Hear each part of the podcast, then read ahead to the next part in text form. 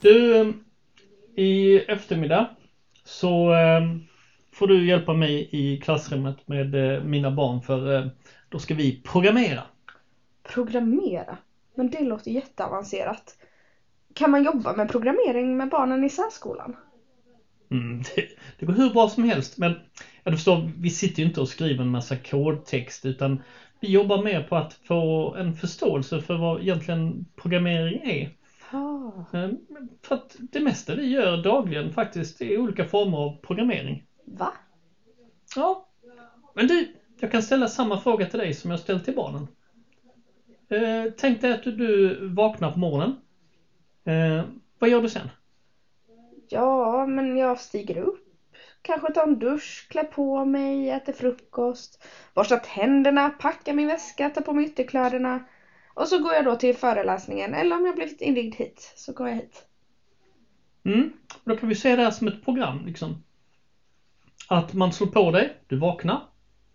Och sen så vet du utan att tänka på det, det går liksom på rutin, men liksom programmet, ditt morgonprogram är vakna, gå till badrummet, sätta på duschen, tvåla schampo, stänga av vattnet, torka med handduk och så fortsätter fortsätter. Hela din morgon är egentligen en, som en, en lång programmeringskod. Jaha! Och dessutom, om du har en eltandborste så, kan, så kanske den är sån att den stänger av sig efter att du har borstat i 90 sekunder eller två minuter. Den är också programmerad för, för att vibrera ett visst antal eh, vibreringar per sekund och hålla på och kanske burra till när det är dags att byta till, efter halva tiden och så. Så att hela, hela, liksom, hela dagen är full med olika former av programmering. Gud, det tänkte jag inte ens på. Mm.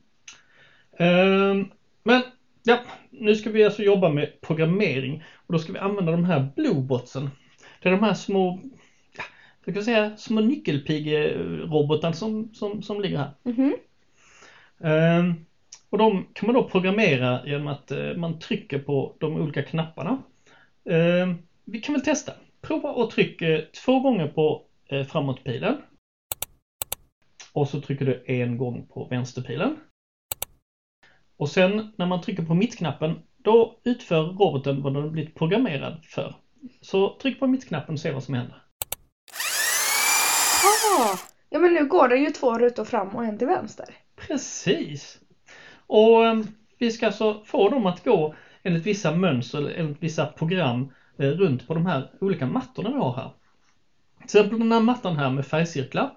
Eh, hur ska vi få roboten att gå från den cirkeln nere i ena hörnet över till cirkeln i andra hörnet utan att den ska passera över några gula prickar? Okej, ja men då får vi se här då. Eh, två fram. Tre till höger. Eh, en bak. En till höger. Fyra fram. Nej, vänta. Det gick inte. Får jag prova en gång till? Ja, det är så riktiga programmerare gör. De börjar skriva en kod, testar den och så rättar de till om det blir fel. Alltså jag börjar fatta det här nu. Bra. Då ska vara kul i eftermiddag. Verkligen.